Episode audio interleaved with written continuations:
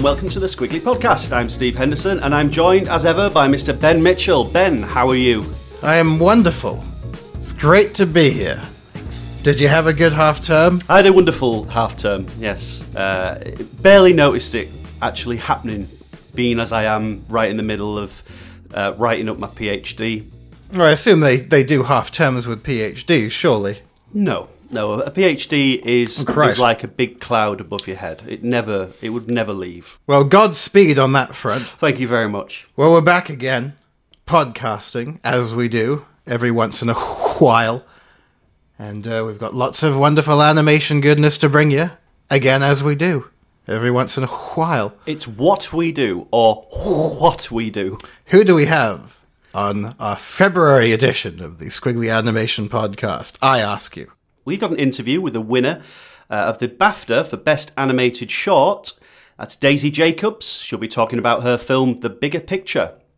We've also got an interview with the directors of Shaun the Sheep, the movie. That's Richard Starzak and Mark Burton. We've also got an interview with Raging Balls of Steel Justice director Mike Mort. Are you ready? I'm ready and I'm willing. Let's crack on. Mere moments before recording this episode of the Squiggly Podcast, the Oscar winners were announced. Steve, did they rock your world? No.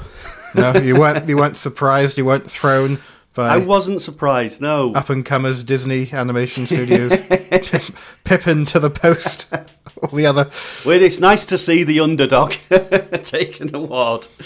No, it wasn't very. It wasn't very surprising, was it? I mean, everybody kind of held on, thinking, "Oh, wouldn't it be amazing to see Song of the Sea or or Box Trolls, something with a bit of you know, bit of craft win as a Character. Yeah, character craft uh, win um, this year."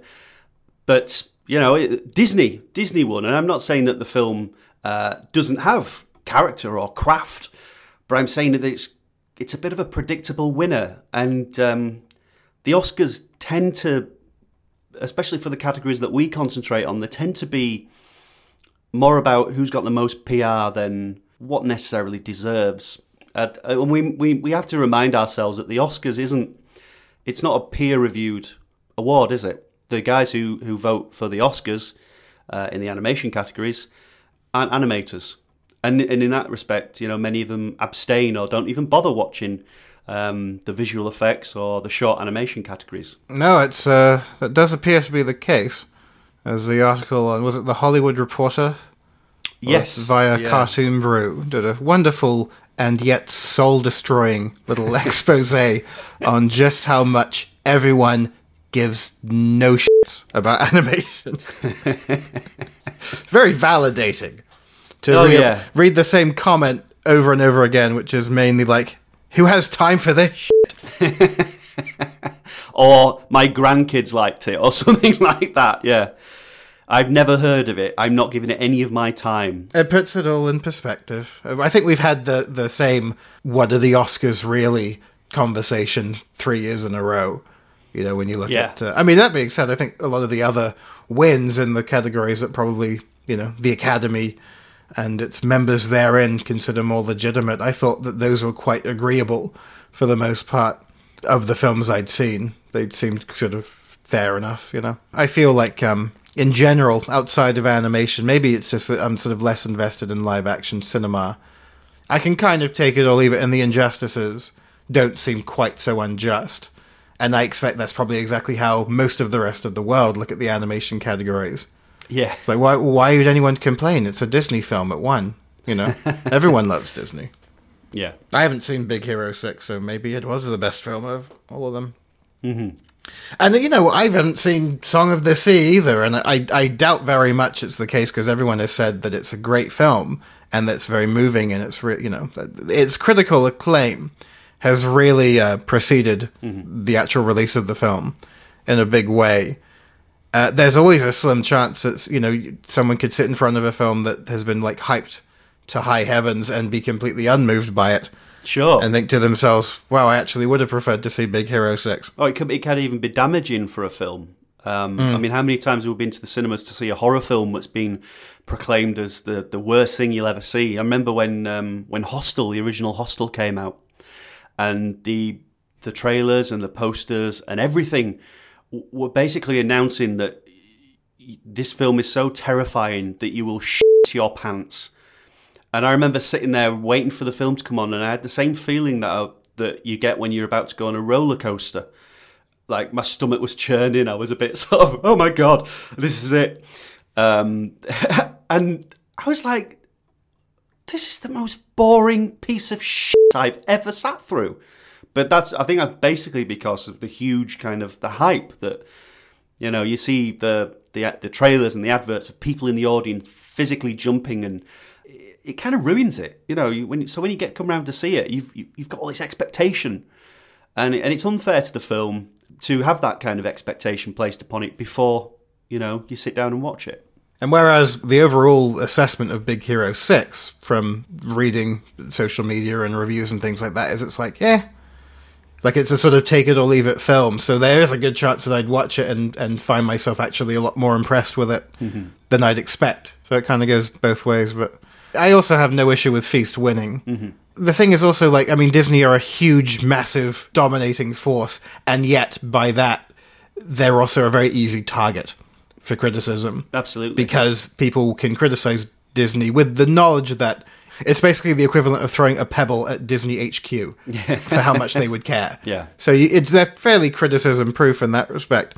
It was sort of interesting seeing like the sort of the de- defiant criticism against a film like Feast, which I can't really find fault with it. I could certainly appreciate that it, it gets a little um, maudlin and Disney nearer the end, um, but that's it's definitely compensated for and it's not badly animated. That's one thing you'll never really be able to, to catch Disney at is doing things in half measures, unless we're talking about like one of those straight to video, you know, sequels.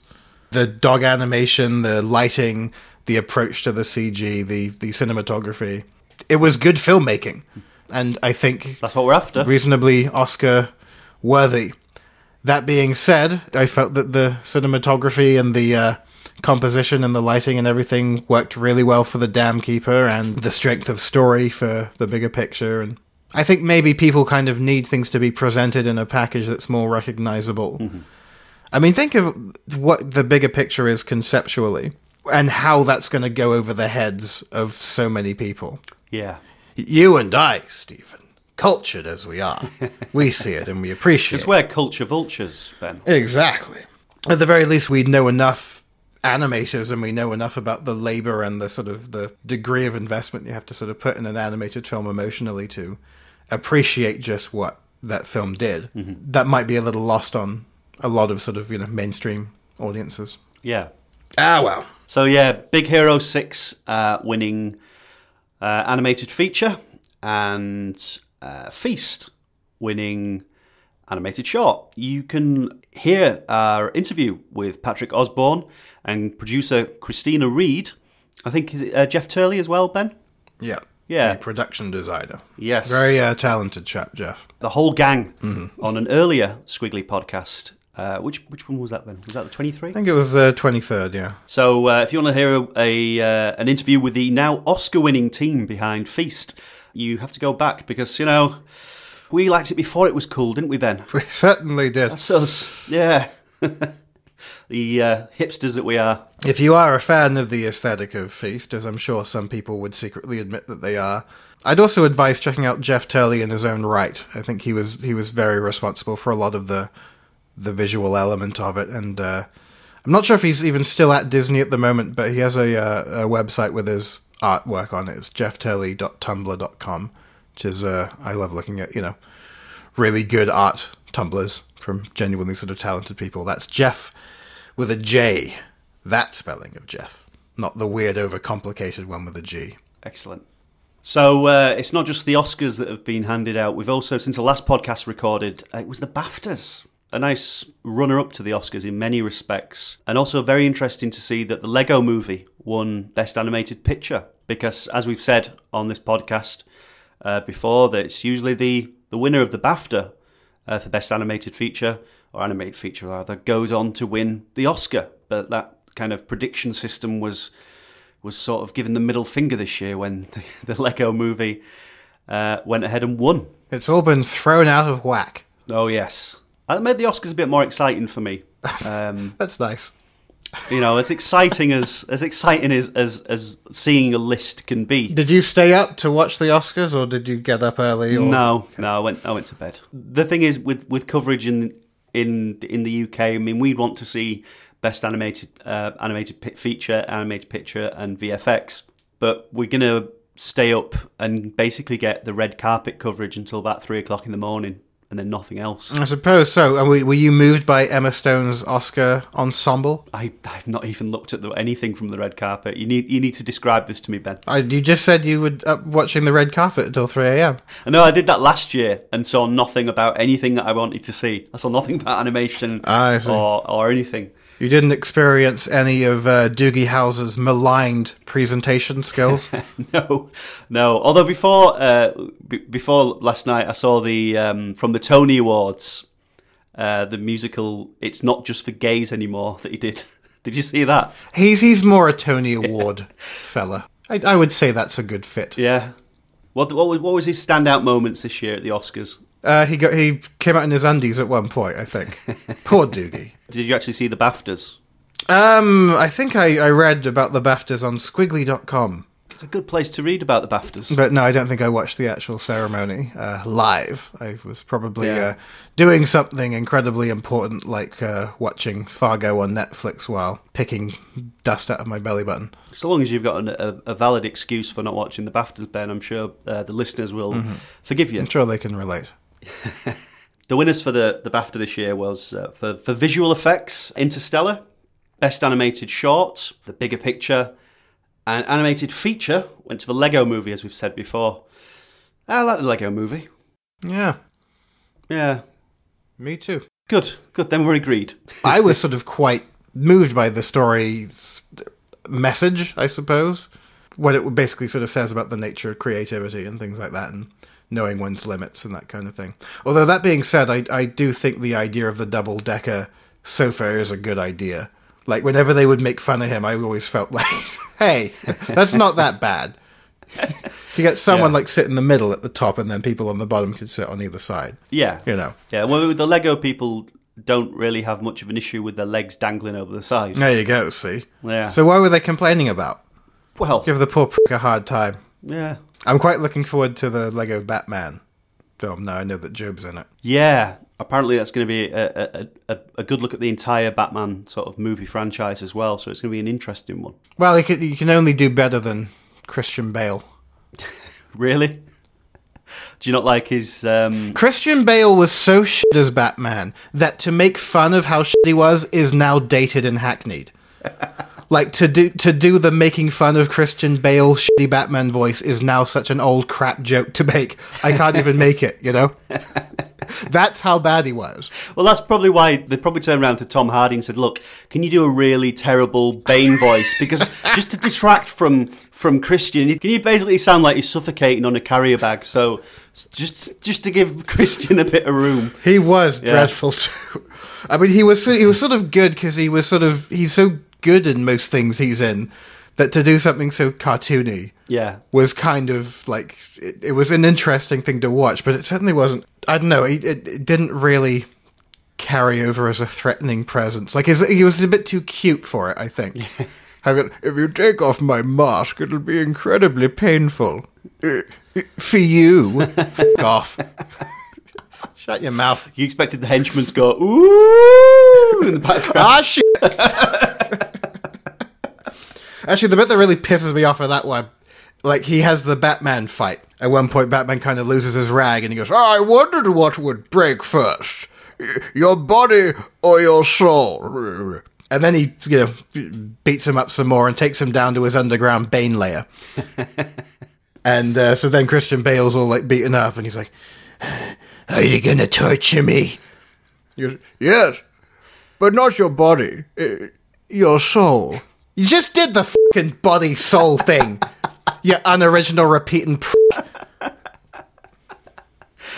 and then fucking Catwoman like shoots him with a BB gun and he dies after like uh, being invincible for three hours. What the fuck is that? Yeah, yeah. While we're going on about the Bale voice, is there's a bit where he's Batman. He doesn't have to do the Batman voice when no one's around, but Catwoman's there, and and you know Batman's bit is that like he'll be talking to Commissioner Gordon. Commissioner Gordon will say something important. He'll turn around and Batman's buggered off. Uh-huh. You know, so he's not there anymore, and he's like, oh, where did Batman go? And and so in the film, Batman's talking to Catwoman on the roof somewhere, and Catwoman buggers off, plays it as its own game, and Batman says, "So that's what it feels like." There's no one around, and he's put it on this fucking voice. it's like, why, why did he just tut or something? Why, why does he? Why did he just go? anyway, the best description I heard for the voice was he's doing a McGruff the, the crime dog impression. You know, I'm starting to notice some real flaws in the logic of this franchise. This story's full of holes. I've been back on the sort of well, uh, comic book convention type circuit, touting my wares, trying to get rid of some uh, some leftover stock and the like. It's been a little while since I'd last done a convention, like selling books and things. What you forget about um, those sort of things and, and the world of cosplay, I believe it's called, and comic book culture. Girls bloody love that clown girl from Batman. Harley Quinn. They can't get enough of her. They they love dressing up as her. She's the great unifier of all personality and body types and races and creeds and sexual orientations. It doesn't matter. Genders even. I'm sure guys even like to dress up as her too. Oh no, guys goes the Joker. So then all the Harley Quinns follow him round. Ah, I see. Yeah. So all the girls want to be the the Harley Quinns, get it? And the guys want to want to bang the Harley Quinns, I guess. That's how it works. Yeah. Ah, Batman. it's probably between that and like just sort of the rise of social media and like you know the way people can communicate but via video games. Mm-hmm. It's probably gone against everything evolution stands for, because up until recently, evolution was designed to you know allow the the the alpha animals to breed. Mm-hmm. But now, thanks to message boards and cosplay, we got nerds banging left and right and center. And we're breeding entire new generations of little Harley Quinns and little Jokers. It flies in the face of, of everything I thought I knew about Darwinism. It's incredible, isn't it? Forget technology and AR and, you know, Asimov's law and things like that coming to destroy us. It's all it's all geeks fing each other. That's what's going to be our undoing. yeah. I, have you seen something that, as a sort of, I would say I'm, I'm, I'm, I'm a geek. Yes. Surprise. There's something that really annoyed me recently is that, that there's the, all this geek culture and as the, the actual geek culture of going to a comic convention um, and looking for, for indie comics like your own and, and, and, and others available there and looking through back issues and, you know, embracing the culture. But there's this thing that really annoyed me uh, earlier on this month when I saw it, and it's called Loot Crate. Have you seen this? No. This is like, you know, uh, is it Graze where you can order like nuts and fruit and stuff to be sent to you every single day? Or like people just do everything online nowadays. Yeah, yeah. And this is a service where you can subscribe and you get a box sent to you every month, a loot crate sent to you every month. And it's got a specific theme. So it will be heroes, and you'll get loads of like Batman, Doctor Who. Oh, they're Captain toys. Picard toys. Right, okay. It, all the stuff from, and everyone gets the same, I think, but all the stuff from like your Forbidden Planets or your Traveling Man or your, your comic book shops. Mm-hmm. I find that pretty. That annoys me because So they don't have any control over what toys you no get from what. No, it's people saying, "I want to be a geek." Click. I'm a geek. Uh, it's become the thing. Yeah, Ah. absolutely. It's like, well, no. People with an actual sort of like childhood and personality, like, will remember the things that they liked as a kid or the things that they, you know, retained a fondness for, and they'll probably have kept toys or want to buy toys. Yeah. that kind of, you know, d- unfold who they are. Yeah. as decor. I'm I'm sitting mere feet away from a little row of Cenobites, the S and M inspired demons from Clive Barker's Hellraiser, because I loved that movie as a young whippersnapper. In the other room, I have a Walter from the Big Lebowski toy, and my girlfriend spotted it a couple weeks ago and goes, "Did you get yourself made as a toy?" Brilliant. well, like one of them 3D printers. it stung for half a second, and then it gave way to a feeling of immense pride. Excellent. She didn't know she was paying you the ultimate compliment. it's just like, why? Why do you? I can see what people want to be involved in this kind of geek culture and stuff, but go to a shop.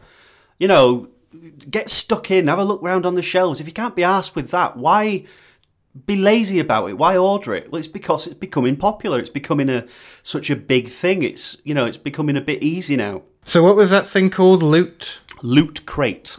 Loot crate. having a look. I think I should start my own loot crate, but like every month, people get like a new lute, as in the instrument. But like a, a huge crate full of lutes. Every month, a new one full of different. so by after like five months, they have like a thousand other things. Yeah, It's you, like a record club. They they can't unsubscribe. it'll it'll go down incredibly well with the hipsters, I'm sure. they need they need a new crap instrument to pretend to be moved by. yeah. Well, now the ukulele's on its way out. So uh, nominated for an Oscar, but uh, winner of the BAFTA. It's Daisy Jacobs of the National Film and Television School with her film The Bigger Picture, which we talked about uh, at a reasonable length, I believe, in the last episode of the podcast. I think we both sort of are equally impressed by it. I think certainly in terms of its scale.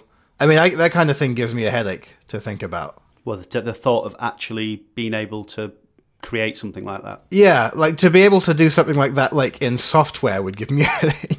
so to actually do it physically, it's like when I see like we have like a video of like Mikey Please and working on Marilyn Myller and things like that, and you think, oh my god, this stuff was just all made. You're used to it, like in a certain context on a stop motion set.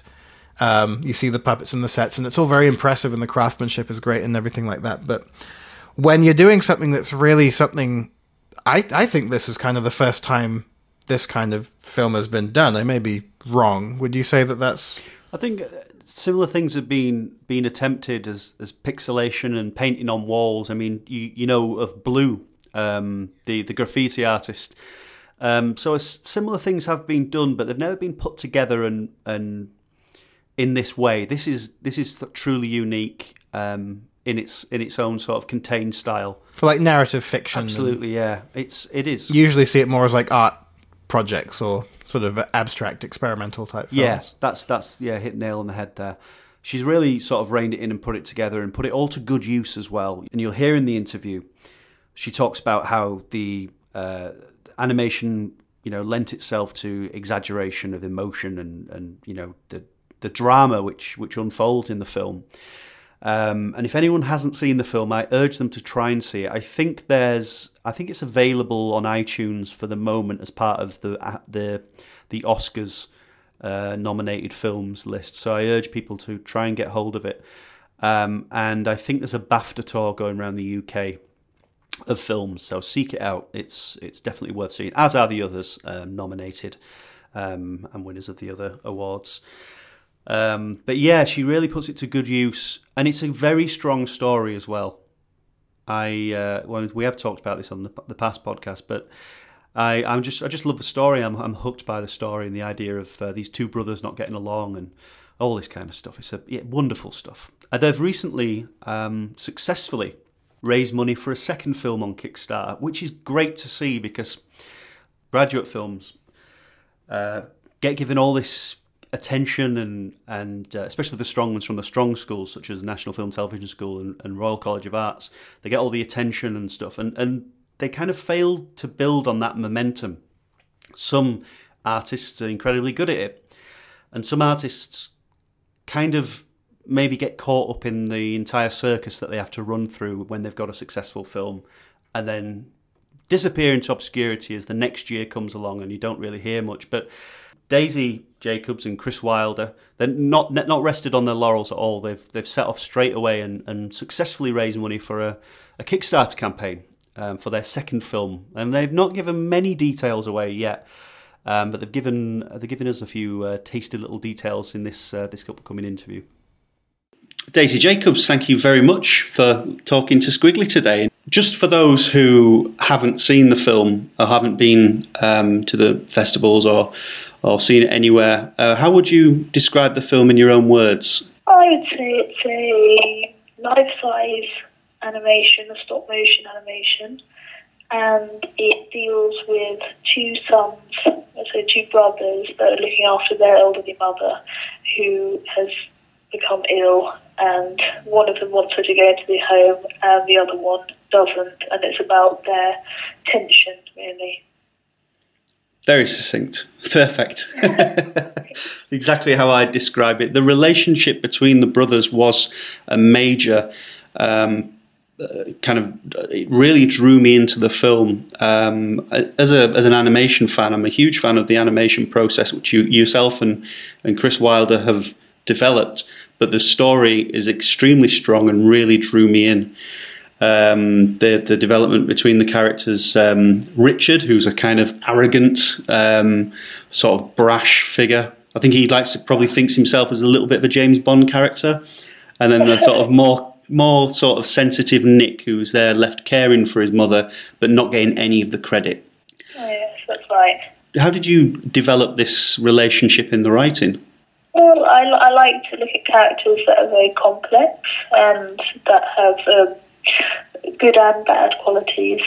So Richard's good qualities would probably be that he is there with his mum and likes to chat and is jolly, whereas Nick is not very jolly. He's quite grumpy with it, but he does do what needs to be done. So uh, he's slightly he's slightly marshalling himself.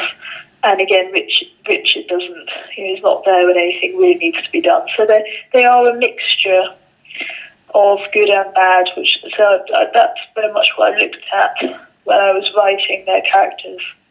It's like a yin and yang approach, really. Yes, yes, but with making sure that they weren't too far good and bad. What what drew you to this story to sort of tell this story? Well, I was interested in the family dynamics when someone's ill and the care that's needed. I think that's a very difficult time for families, and it's certainly one that we had in our own family. So I think there was something in my own experiences that I wanted to look at. What do you think um, using animation as opposed to live action brought to this kind of to tell to telling this story? I think the key thing with animation is that objects or the room is almost like another person or an extension of a character. So when Nick is feeling angry, the room is responding in that way, or what he's doing is exaggerated. So if he's pouring a uh, tea, it can overflow, or he hoovers up everyone in the room. So we get a sense of how he's feeling through something surreal happening, which animation lends itself to. Mm-hmm. Absolutely, the the way that the characters interact in the room. Um, straight away, it, it's a kind of a showcase of the technique where um, Nick slams open the cupboard door and uh, Richard's left kind of you know bearing the brunt of that, but still painted on the actual around the scenery and things. Um, could you tell me a little bit about the technique and how you came to develop it? Was it experimental from the beginning, or was it something that you've perfected beforehand in in like you know uh, tests and things? Yes, I did in the first year at the NFTS. I did two tests the first one was the life size painting on its own, and you couldn't tell that the characters were large. So I did a second test where they started to interact with objects. I think initially it was just paper, so the characters would pick up paper because it's very light. They were in an office and they were picking up bits of paper. And then from there, we did a few more tests to do with real arms coming out so they could reach further into the space. And then when we made the actual uh, film, it was just everything but far more complex. So two characters acting, lots of arms going in and out and picking things up, you know, motion control. So there were all sorts of things that I hadn't been able to test because there were just so many, but I had a good idea of the core technique before I started. So when you did begin on this kind of grand scale, were there any kind of surprises that you came across that you weren't expecting? What really surprised me was that certain aspects that I thought would take a long time, so the Hoover suck up was actually relatively quick. I mean, it still took a week, but I thought it could take much longer, but very quickly. Whereas other other sections, for example, the explode, took such a long time, and I hadn't really factored in how long it would take to have to push in the scaffolding, go up it, paint, come back down, pull it out, and then do the same again and again every frame. And I think so. I think that was the main thing was not quite knowing how long things would take and being surprised by how quick some things were. So when the motion control went, when because that was very very complicated, that added a whole extra element you had to be aware of. It's basically like a camera that then moves. Um, every single frame, it will move with you. So it's just another layer you're aware of. And when that was taken out, um, we were so quick afterwards because just having an extra thing to think about made such a difference to the time. So I think that that was the most interesting thing for me is quite how quick or long certain things take. So I have more of an idea now of how the technique works. So when you pitched this idea and told the NFTS that you wanted to make an animation, a stop motion animation, but not using a tabletop.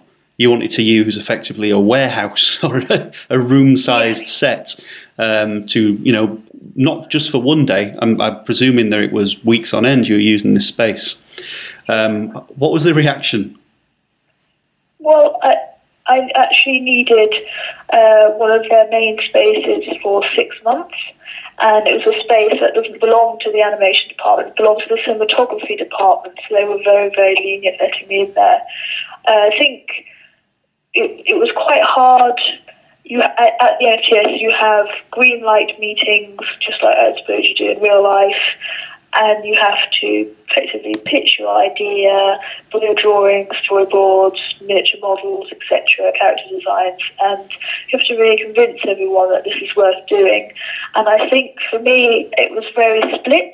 There, was, some people who are really hugely for it, and others who couldn't see the benefit of it being life size or didn't quite understand what I was trying to do. And I think that was, it was a very challenging time for me to convince everyone. But once I was able to convince everyone, then I received a lot of support from the school. Excellent. Was uh, was it all shot in camera?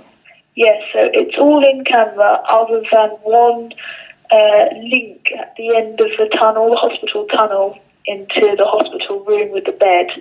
That that obviously is um, that was done afterwards, but everything else is in camera. So, what can you tell us about your experience at the National um, Film Television School? Is it a nurturing environment, or is there anything that you felt uh, that you developed as a as a filmmaker, not just in technique, but in kind of the filmmaking process? I think what the NFTS is good for is learning how to work with others. Um, and by, by the fact that they have different departments, so they have the cinematography department, the editing department, the writing department, and so on, it means that you all work together on the final film. And, and that works very well. So it's like you've got your ready made crew, if you like, and they also are very heavy on story and storyboarding in the first year, which is really essential because a storyboard is basically the most important thing when you're working with others, because that's the thing that really pulls everyone together and everyone can understand and take away and add their own thing to it. So I think that's been very useful for me, and also the idea of how you make a film from start to finish exactly, and how even if it's a smaller film, that's how you would make a larger film. Even all the stages, all the people that you'd work with, and I think that's been yeah, it's been really excellent. So it's a big thumbs up from you then. Yes, I, I think the there is it's still I would say it's a, bit, a very challenging environment. I wouldn't. I, I think I'm not sure if nurturing is the right word. I think that they obviously try and bring out the best in you. But it is a, I would say it's still a competitive environment, but in a way that reflects more the real world. So maybe tough love is better. Excellent. Yeah. So uh, you, you appear to be um, going for it straight away. There's no resting on your laurels here. You you you already set up a Kickstarter campaign for for the next step um, with Yes, uh, with the. Well, can you tell us a little bit about that project? Yes, so yes, you're right. I I seem to have a problem with not being able to not work. So yes, we're going straight on to the next one, and this next film is again to do with family, and again based loosely on my own experiences, and it's to do with the idea of dispersal and people drifting apart and not feeling connected to each other anymore. And yes, and it will be the life size technique again. And I've got lots of uh, new ideas to go with that that we've been testing. So the Kickstarter is really essential because even though I've raised a lot of money from awards, which I'll be pushing towards making the film, uh, we still need this amount from Kickstarter. Yeah, and then we should have the full amount. We've got the crew, almost exactly the same crew as on the bigger picture, with a, a few additions due to people doing other things or and so on. And yes, so it's, it's really I'm really excited. Excellent. And hopefully we'll start animating in June. Brilliant, straight straight away, almost in animation terms, at least. Yes. How, what can you tell us about this, about the crew uh, that you work with on this film, and hopefully for the next film? So uh, Christopher Wilder is my co-animator, and he does the stop motion element. So he'll do all the arms and what they're picking up. And when we have larger stop motion bits, we then work together on that. Um, because I very much stick to the paint normally. And so we've got Max Williams, he's the cinematographer, and he's really fantastic. And he's had to uh, figure out how to light uh, this world that we've created, which is half a flat and half a real room. So trying to light into the flat or from the flat. And we- we're experimenting with a lot of different materials on this next film for how light can shine through certain areas and so on. So that he's he really has to be quite innovative himself with his lighting.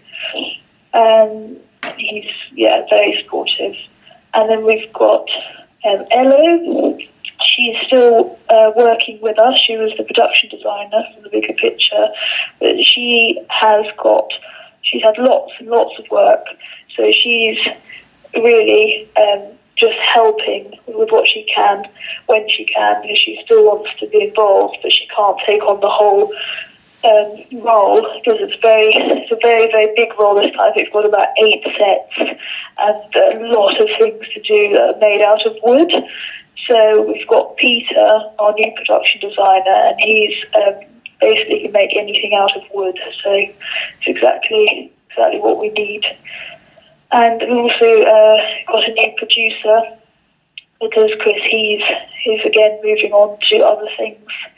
I think he's very involved in Hull and is looking more for live action and uh, feature films. So we've got uh, yeah the new the new producer Elliot, and he seems yeah seems really excellent. And I think he normally works on commercials, so it's very good because that means he'll have a good idea of mixed media and how that works. So, and we've got Jonas, uh, who did the sound on the bigger picture. He's working with us, and Hugh Munford, who did the music. He'll be doing the music again. So, really, almost everyone is there again. So you're becoming almost like a family then, all all uh, uh, working together. We all get on really well. I want to ask you a, a bit about um, yourself and your, yours and Chris's technique uh, because I've seen pictures on your website of the arms, and they all look like obviously uh, because of uh, what's it called, like a, a forced viewpoint. The arms have to be quite Oh, yeah. long, but they're also attached to the wall. How how do you attach it to the wall? Oh, the staple gun. Oh wow! and was it like a big MDF wall or? I'm not sure what the wall was made out of. It, it, it, they are those um, flats that you use on film sets. I'm not sure if they're canvas around wood. I'm not sure. They're just the flats that they use for set builds. Wow. So was it, was it difficult keeping the items up in up in the air and things like that? Was there was there no rigs to keep the keep the arms up or anything? I mean, sometimes we'd use bits of tape Um, but no, although on this next one we are looking at having wigs because it's more elaborate what we're doing. But no, we seem to manage with the staple gun. Excellent. And how much paint did you get through? Oh, so much paint. I think three small boxes arrived on the first day. You know, it cost about a thousand pounds, and they looked so tiny. I thought, oh, this is not going to be anywhere near enough paint. So I had to, in the end, use a lot cheaper paint for underneath, and then use nice paints just for the surface layer. Well, we're looking forward to um, seeing the Kickstarter campaign, hopefully, fingers crossed, succeed and see what comes next. Uh, but for now, very best of luck with the uh, upcoming award season. You must be very excited. Oh yes, thank you. I'm very excited. And thank you very much for talking to Squiggly today. Oh, thank you very much. So that was Daisy Jacobs, director of The Bigger Picture, the now BAFTA winning Bigger Picture. It's nice to see British animation doing so well. And when it comes to the Oscars and the BAFTAs, it seems that we do rely on our student films um, quite a bit. I think, in a way, it's a well, the the sort of easy point to make that I probably made before is that there's more the sort of panic sense when you're a student of okay, this is my shot. like I got to do a good job here, and especially if you have the um, what I imagine is quite a lot more kind of pressure to perform to an industry standard at a place like uh, NFTS. Mm-hmm. It would be hard to think of a bad NFTS film. You know, I can think of NFTS films that I want the audience for, mm-hmm. but I'd still have to concede that they were well done. Mm. Generally speaking, I think there's just a lot of quality control. They keep an eye on the students and they keep an eye on all the sort of members of the team and everything like that. Everyone has a good thing to say about just how much of it is is taken seriously. It, it, it seems like a fascinating workplace. The idea that if you need a writer, you go to the writers department. If you need a producer, you go to the producers department. And all these people leave the NFTS and go on to become writers because they're, the school gives them such good training that they are now industry, you know, industry standard writers or you know, industry standard producers, and they get given all the the tools they need to continue and do that. Um, so yeah, it's nice to see that that um, Daisy is is kind of picking up and, and, and running with it, and, and a new film is on the way, and hopefully start filming in June, and uh, we'll see we'll see some of it soon, hopefully um, later on in the year and uh, or next year even. Not pushing her too hard, and I'm sure we'll catch up with her on Squiggly soon. Yes. To find out more about the bigger picture, visit thebiggerpicturefilm.com.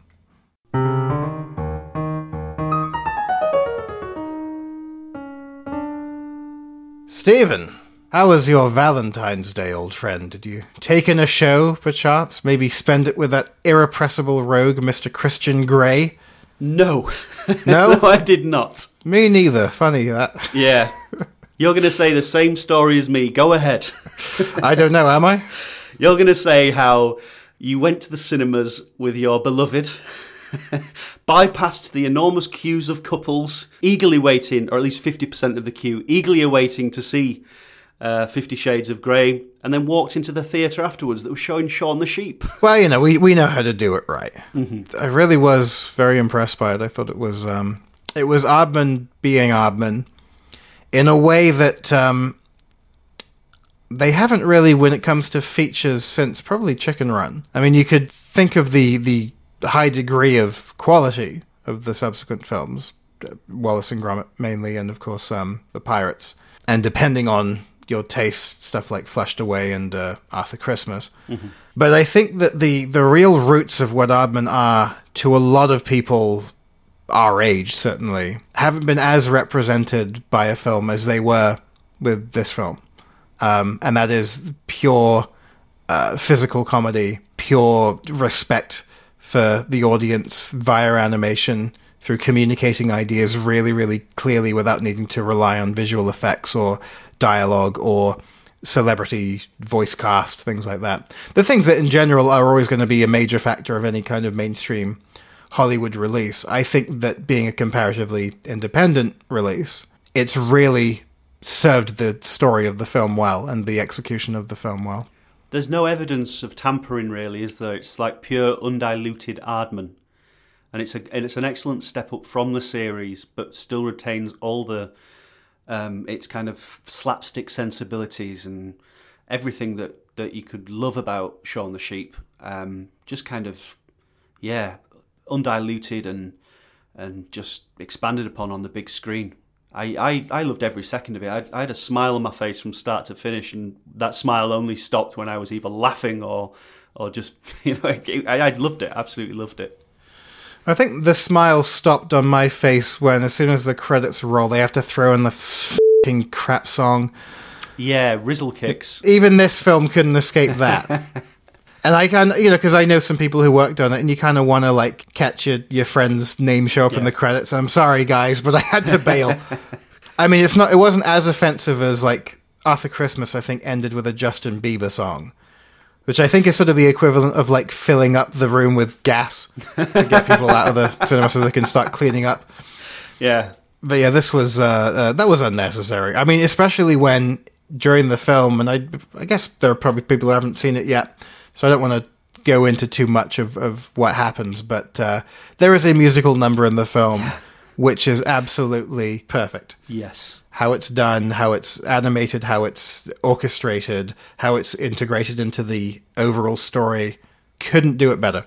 yeah, So that any song you'd put in the credits, unless it was a reprise of that moment, would be in its shadow. I know it kind of it, it felt like a good old timey classic comedy, something something I think that you know it would be a too grand a statement to equate it with the work of someone like Tati, but as a kind of modern day family friendly animated equivalent, I think it probably did a better job than something like The Illusionist did yeah. which was a it was a I guess you could call that a comedy, a dramedy perhaps. Uh, relied on a lot of physical humor, but it wasn't especially gripping. No. like throughout. And I think that this one, I think the way that sort of classical comedy succeeds in a modern film is that little element of contemporization, and that was what they did perfectly with uh, A Grand Day Out and The Wrong Trousers. Certainly, most of the episodes of the Shaun the Sheep TV show, and various other short films that they've done over the years. Because you know, say what you will about like I mean, Wallace and Gromit. There's dialogue in it, but the real strong moments are you know the the stuff that where nothing is being said. You're just watching things unfold. The amazing like heist when he's asleep and Yeah. uh, the escape on the model train and things like that. You watch the Wallace and Gromit shorts, and there isn't an awful lot of dialogue in there, It's simply because there's no real need for him. You know, Yeah. there's not an ounce of fat on the Wallace and Gromit short. It's what needs to be said isn't said to be a character's catchphrase or to, to go back on, on jokes or anything like that. It's done with respect to the story and respect to the character and also respect to the entire to the entire the entire film really you know there's like i say there's not an ounce of fat on him and it's the same with Shaun the sheep. Um, although they're there comparing it to silent and slapstick and um, Tati and, and, and all the rest and maybe chaplin and keaton i think it also owes a lot to the beano and the far side especially those kind of comics and the, those kind of comic ideas. I'd say probably more the Beano than the Far Side. yeah I think Beano humor, Beano sort of that sort of British sense of like childlike anarchy. Mm-hmm. That's always been kind of an Aardman mainstay, and also I think like it kind of has informed their visual style a little bit. Certainly, if you go back to like when it all began. Mm-hmm. Whereas the Far Side was, I mean, I can see certainly the sort of visual puns relating to farmyard animals that definitely reared its head in in the Far Side, but it was a very different kind of humor overall. It was a very American, very dry, very kind of um, dark in a way that would go over a lot of middle America's heads. I see your point, certainly, but I, I would say that the Beano was probably more of a like a, a visible component of it as far as like cultural influence.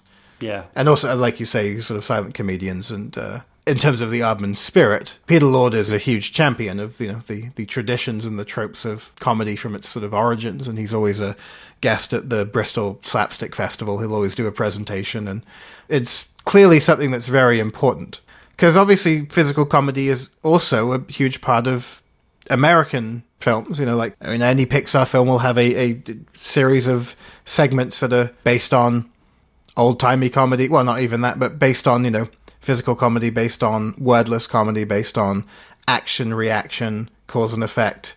For some reason, the the one that comes to mind most of all is is uh, any of the sort of major kitchen sequences in Ratatouille. just how kind of high oct. But it's all very, it's all very modernized. It's all very like high paced. It's all very kind of. I think it draws on influences that in turn draw on older influences. So it kind of it, over the years you get these different sort of variations of you know what good effective physical comedy is. So comparatively speaking, probably Shaun the Sheep is more. It goes back a little further. It's more kind of traditional. Uh, I think in that respect, it's a lot easier for for older people to enjoy it. You know, it's a very easy watch with kids, and it's a perfectly good date movie Yeah. if you're uh, if you're in our world, and it's it's clever Oh yes. and it's funny. I guess is the main thing. It's it's a funny film. Yeah. Having a kind of, I mean, I haven't watched. I don't know every episode of the TV show backwards, you know, but I've watched enough of it to know what the premise is and what the character dynamics more or less are. I think that some of the sort of more like modern references work quite. They sit alongside the very sort of classical moments quite effectively because it's all bound by this very the aesthetic, I guess, of Shaun the Sheep is, is a very unifying thing. You know, so you can have like a, a Silence of the Lambs reference, and then you know a kind of slapstick French restaurant scene. Yeah. Uh, stuff you can see coming a mile off, but is wonderful because you're just sort of waiting for it. You know? That that restaurant scene particularly is straight out of of of the old days, isn't it? Yeah, very trad. Yeah. and then I love just a little kind of wry little thing. Like I love Timmy disguised as a Timmy backpack. Yes. I thought that was nice, very meta. you know, the villain was great. The dog with the awful teeth. oh yeah. that whole little sort of sub story there. Was, yeah, everything. I think I felt more desire to bring this film up with people than I think I, I would have with. I guess maybe it's just more like what I, I have always sort of gotten from Aardman. It more sort of appeals to to that, and I think also in in the sort of recent revisiting of their old shorts, the lip sync series, they did that presentation in Bristol a couple months ago. I think that was a nice excuse for a lot of people to be reminded of their roots in a lot of respects. Yeah. Wonderful stuff, wonderful stuff. And we have an interview with the directors, Richard Golly, Starzak, and Mark Burton. Our boy Nathan went over to interview them when they were doing the uh, the junkets and such. Let's uh, let's hear what they have to say. This is directors Richard Starzak and Mark Burton. So obviously Aardman is like used to like the silent characters, looking particularly at Gromit, and so um, was it hard to like master doing an entire silent film? I mean, I know yesterday you said it was a slapstick comedy rather than a silent film. Yes. Itself. Yeah. So uh, yeah, did you uh, have any difficulties trying to express a lot of the emotion and things like Uh, that? well, I mean, uh, this is Mark speaking. Um, uh, it was a challenge for us. We knew it was going to be a challenge to do for 75 minutes. Pixar tried it for 30 minutes and then they wimped out in, in on uh, WALL-E. Uh, and the, the first 30 minutes of WALL-E was fantastic. Um, but in, funny enough, in terms of expressing uh, the emotion and uh, of the story, it, it doesn't make it harder because you know a lot of um, uh, you know most powerful communication is non-verbal communication, and um, they always say you can watch a good film with the sound turned down.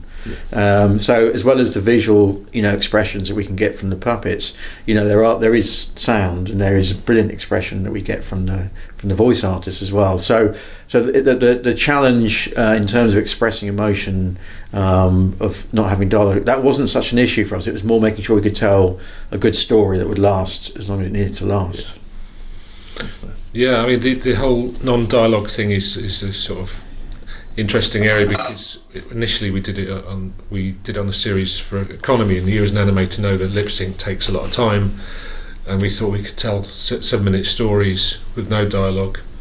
In fact, it's an Aardman tradition. You know, if you look at Ard- Nick Park's early films, he would storyboard them before he ever thought of dialogue, so you could clearly see the story and the, and the story arcs for the characters from the drawings, and um, so he extended that into the film. Uh, yeah, so uh, like Aardman like started off obviously in the shorts like you were just talking about, and like would you say like Aardman's now gotten used to like the business of making features now? Do you think like they've found their element? Would you say? I th- yeah, I think so. I mean, it's been fantastic for myself and Mark. 'cause we uh, we co-wrote and directed the film, but we also had um, the backup of the studio behind us. Now with all the experience, you know, with Nick, Nick Parker, Steve Box, who's co-director on Were-Rabbit, and uh, Peter Lord and Dave Sproxton, the company founders, and also um, Paul Kewley and Julie Lockhart, producers. They they've got story bones as well, they, they, and so to have all that help uh, was fantastic. It was like our brains trust, and um, and you know it was it could be tough. You know they could come in and say that's just not working. You know they could be quite brutal and um, Tough love, as we say. tough love. Yeah, we, and it and it worked. It worked. It works really well. To, But I think also, I mean, you know, Aardman's got a very strong commercials division. Yeah. Um, and there's a TV series and um, there's a half hour coming up. So, you know, uh, so Arbon is, is involved in other genres and TV genres. Um, and, you know, the feature side is, is one element, obviously, one major element is gradually getting more and more experience. Uh, well, I'm glad you mentioned like the half hour thing because uh, like back in October, obviously we they announced the Shaun the Sheep was getting a half hour special. Yes. Are you able to tell us anything about that at all? What can you Uh, say? it hasn't really been published. Uh, the, the working title. I thought, yes, somehow the um, the the uh, synopsis got out onto the internet, and it's kind of, I think we managed to get rid of it again. But it's uh, it, I'll, I'll tell you, it's called the Farmer's Llamas, and it's about the farmer that inadvertently buys some llamas and what happens on the farm as a result. Um, but that's all I can say. About it. Okay. Um, there will be llamas. yes, lots of llamas. That's a good Not lots, you can't afford lots. There'll be a few llamas. Actually, that's a good, really good Hollywood title. That there will be llamas. That does sound very dramatic, doesn't it? There will Yeah. be llamas. Yeah, Well, Thomas yeah. Anderson's directing it. yeah. Um, now, uh, like Mark, we've seen you like in the writing chair for a lot of animated films, Correct, some Aardman, some DreamWorks, like Yes. Madagascar, and um, so what was it like to like sit in the director's chair for this project? Yeah. Um, uh, well, it's a more comfy, expensive chair. um, but um, it was a big learning curve for me, actually. And um, I had t- two advantages. One is, you know, Golly has a lot of production experience, so I was able to go to him for advice and things. But also, all the people at Aardman, you know, the craft, the art directors, the designers, the animators, you know, the riggers, whatever, they're all so great that, you know, I, I didn't need to have all the technical skills. What I what I required to bring was storytelling skills, and and um, and and they could help me kind of you know to sort of bring that um, you know to fruition. Um, and uh, I always describe it as like um, you know getting into the driving seat of a Rolls Royce. That's what it's like to direct a film at Aardman, you know, because you just got the best people around you. Yeah. It's a big, comfy car. Would you say like you approached Shaun the Sheep like you were making a kids show, or like you're making like a slapstick comedy? Like, is there much different? Would you say there's much difference between the two? Well, I think we kind of we the approach was um, com- take it completely, play it straight, take it completely seriously, um, and we you know the the writing process was uh, was very. You know, with Mark's experience, it's very vigorous, and we kind of we we had a story and we stuck to it, um, and we, we we made that work. Not a lot of laughs at that point, I have to say, and e- even thinking of the jokes isn't particularly funny. It starts to become I suppose it starts to become funny once we start to visualise it and storyboard it. Uh, I, actually, the early process, we, we used to make each other laugh by saying, "Wouldn't it be funny if the farmer became a hairdresser?" Ha ha ha! Yeah, she is. She was a Let's go hairdresser. and have lunch. That's good. Yeah. Uh, there'd be lots of that, but but structuring the story was uh, was very serious process. Storyboarding it, yeah, we just tr- uh, the. I think Aardman's best comedy is when we play absolutely straight uh, and allow the comedy to come through that. And um, I think just to add to that, uh, uh, you know, one thing at Aardman we never do is we never think of it as a kids' movie. We don't no, think of it. no, Um, and and in fact, you know, with animation, you, you no one thinks of it as a kids thing anymore. You know, it's yeah, you might say it's a family thing, but actually, me and me and Golly, me and Richard only ever did what made us laugh. Um, and um, you know, the story we would come up with would be a story that we would want to see. Yeah. Um, and so you don't really dumb down or patronise in that sense. Yeah. And I think if you do that, that's kind of you know that's going to be the death of it, really. And we Um, don't we don't necessarily think of adult jokes and kids jokes either. We just think of gags, Yeah. and uh, occasionally one will come up and think, well, that's maybe that's a bit.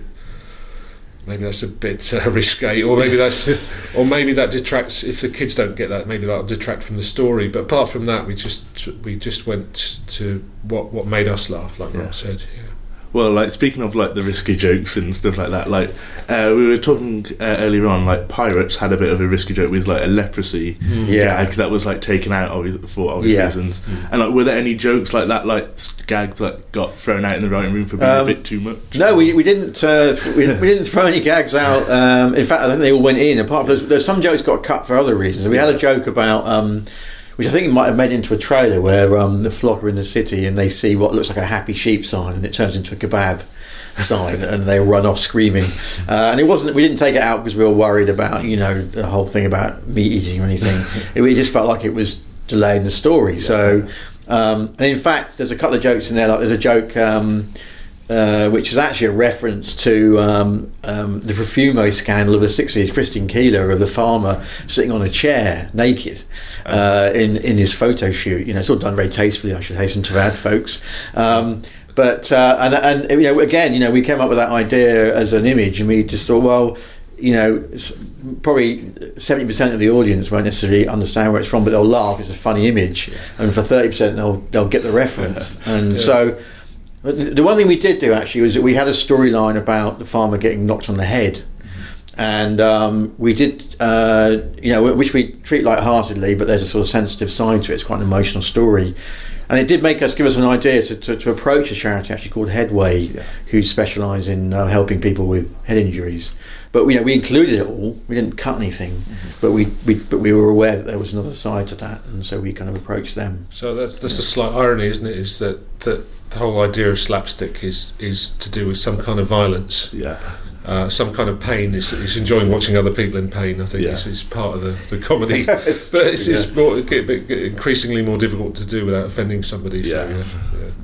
Um, like 'cause I watched the film yesterday and I just like loved it. Oh, great. And I felt like it was a lot more emotional than a lot of the previous Aardman films. And so like I was wondering like uh, like Aardman has like their style of storytelling, like they're very quirky Yeah. and like funny in their own way. And uh, like is there something about like the coupling of the humour and emotion that you think like you've tapped into with uh, this film and possibly like with Sean in the future? I think say? well, I think that's something that I mean, you know, it's nice to hear you say that because I mean, in a way, that's for you to say, not for us to say. But I think we, um, me, and- me and Richard started out saying we want to make a film that is funny and touching. Yeah. So um, you know, to hear you say that is great for us because it's like we can tick both those Yeah. boxes, you know. Because I don't think, I, I, and I think people sort of say, you know, they treat it as if it's two different things, but actually, if you've got an emotional story and you and you are rooting for the characters in the story, they will be funnier and, and the jokes will be funnier because you care. yeah. Yeah. It, it, and in fact, d- dating right back to the first series, there was an episode in series one uh, where the sheep are trying to stop the farmer cutting down their tree that they like playing in in their field. He, he wants to cut it down for firewood, and he, he almost cuts it down, and then he sees a carving in the tree, and it's a little smiley face. And then you mix back to when he was a kid, and he's playing in the tree and enjoying being around the tree and hanging out of it. And right at the end, he, he's, as a kid, he's carving this smiley face in the tree, and then then you mix through the current day, and the smiley face is sort of all gnarly, and Yeah. he's old and bold. You know, we played it in the studio. One of our producers burst into tears and run out, and I thought, "That's good." I made her cry. That's, that's, that's, a, that's an amazing. What a great thing. That's almost as good as making them laugh. You know, and it, it just struck me that that Sean, the, the possibility of like a, a greater emotional depth than your kind of average um, children's TV show, I suppose. Yeah, yeah, I mean, and to answer the second part of your question, I, I, you know, it remains to be seen. But hopefully, some of those emotional ideas can carry through to the next series and into the half hour Indeed, and so yeah, on. yeah. Brilliant. Yeah. Um, and so, like, yeah, you were saying about the first series, and obviously, like, Shaun Sheep started way back in 2007. And uh, so it's almost been eight years since it um, been going, it's been going really strong. So, do you th- what's changed in, like, the way of story and also, like, animation production, would you say? I suppose we've A um, bit quicker, maybe. we've got a bit quicker. yeah. Uh, um, the stories have changed. I think we've just got better. With the characters have developed through the process Yeah. of making the series, so it's it's easier to know. Once you know the characters, I think it's easier to to work work out stories for them. And and I think, like Mark said, I think the um, the emotional side will feed back into the series. Is that we know the characters a bit more, so maybe we can tap into some more uh, sort of more profound stories now. Um, yeah. Yeah, that's good. And uh, last question, like, what was the most fun part of making the film?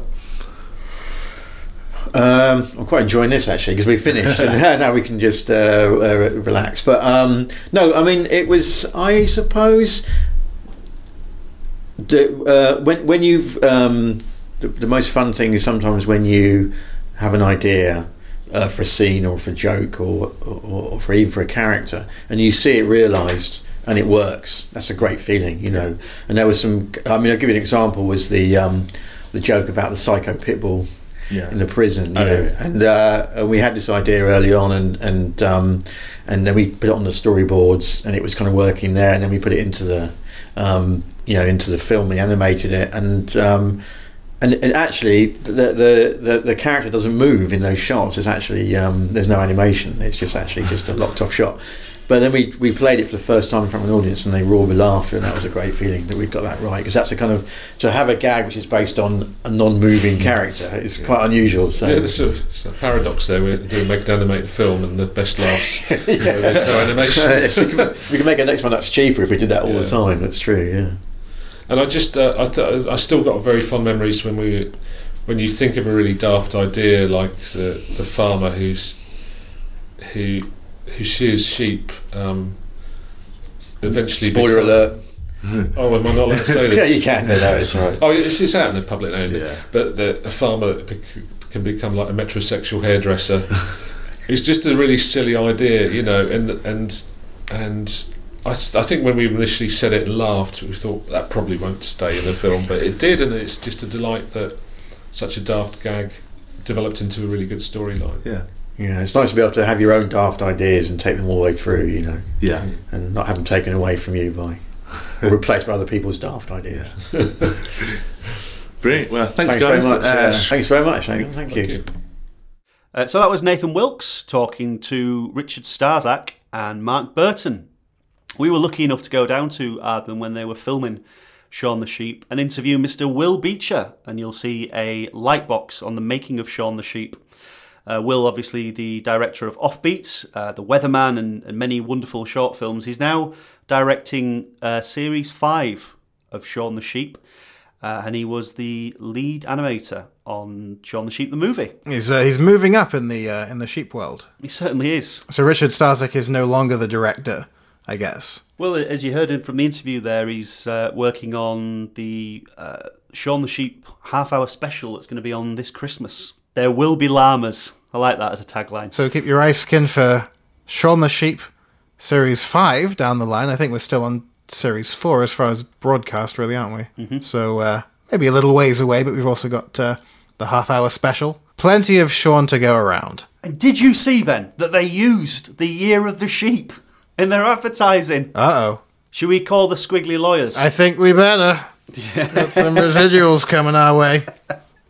we can finally retire. I mean, you could call it parallel thinking, but I don't know. That's a bit of an obscure leap. yeah, they're doing another um, like arts trail. You know how they did with the Gromits, Oh, yeah. but with Shaun the Sheep's in the near future. I expect Yeah. we'll be seeing lots of you know fiberglass painted Shauns and all sorts of uh, uh, weird and wonderful designs. That'll give some colour to the city. I think the weirdest and wonderfulest part about it would be the fact that it's a five hour queue to see a room full of sheep. Being one of the people who decided that you wanted to queue up for it as well and just didn't make it two days on a row. But I have literally no idea what you're talking about. oh, when they did the the Gromits. Um, Oh, that, and- okay. Yeah, and the Gromits were stuck in an old furniture shop at the top of Park Street, uh, past the museum. Yeah, they're all in one place, and the queue was absolutely horrendous. yeah, probably nicer to just sort of see them dotted around the place. Yeah, I'm not sure if it's Bristol or London they're doing the Shaun the Sheep. I think the sheeps are going around London. Yeah. But, uh, yeah, excellent work for charity as well. So There was only one Gromit in London, and it was at uh, Paddington Station, and it always looked so lonely. yeah, Because in Bristol, like there would always be people like taking pictures of themselves with all the different Gromits, yeah. and then the one Gromit that was an actual Gromit is just sort of sat on the train station. Everyone's just walking past it. Poor bugger. Yeah, well, that's London for you. Cynics, They don't care for plasticine dogs in London. I ask you. So another uh, big stop motion project on the horizon. It's been kind of a stop motion heavy uh, podcast, this one, hasn't it? It has. We do like visit stop motion. It's what we do best in the UK, I think. I think we got it down. This one is more of a kind of, what would you say, letter of love, homage. I would. Certainly a film created with uh, an acute love and an acute knowledge of the action, 80s action genre. Uh, we're talking about Mike Mort and his film Chuck Steel, Raging Balls of Steel Justice. And I think the title kind of gives away what, you- what kind of It's a little, uh, it's a little understated. As a, It's a, just this testosterone filled ride. It's, it's it's every film from you know that's it's Tango and Cash, it's Die Hard, it's the others, Lethal Weapon, and the rest. Yeah, Die Hard with a Vengeance, yeah. things blowing up, bad guys getting shot. monsters, guns, explosions. Do they still make films like that, like with that abandon? There's like what's that thing they do with like Stallone and all of them now, like um Or the retirement home version. yeah Yeah, the the Expendables. Expendables, yeah. yeah. So I didn't. I haven't seen any of the. I saw the poster for the last one. Why is Frasier one of them? That's what I thought. What am I missing there? Did you not see series 12 of Frasier when he just went off? but he just started kicking ass and taking names. but this is all the all those great tropes of uh, you know those great old you know the the head muckety muck who can't take enough of the renegades way of getting things done. But you know, gosh darn it if he can't get the job done. He's got the he gets results. the wisecracking sidekick, the I mean, it reminds me of stuff like Celebrity Deathmatch and MTV and kind of that very American take on stop mo. Mm-hmm. Little dash of Will Vinton, perhaps. yes, yeah. But, you know, also the kind of, it's also through that sort of filter of British sensibility. It's like the American culture as viewed by, you know, us quaint Brits. Says the whatever the hell I am. I don't even know what nation I'm from. yes. If anyone has any ideas, feel free to mail them in. now, Chuck Steel has uh, has already taken shape as a short film. it has. I caught it on, I believe, Film Four a few months back. Quite a fun little film it is too, but I think they have grander designs for it. Is that right? That's right. The, the film, you can actually um, buy the film on Vimeo for like a pound. It is well worth that. It, it's just a wonderful film. I would recommend anyone grabbing grabbing hold of it and watching it if they're into their action films or if they're just into good stop motion. Mm-hmm. It, it was hard for me to believe that this was all created by one man in his basement until he got given some more money and then he's expanded it. And as you as you just alluded to, Ben, it's expanded even further because this film uh, was like a, a kind of gateway, really, to a much bigger a feature film project uh, starring the Chuck Steel character called Night of the Trampires. Mm-hmm. I don't know what, what the title gives away, but uh, it sounds interesting. I'm guessing like homeless vampires. Perhaps. Is that too literal?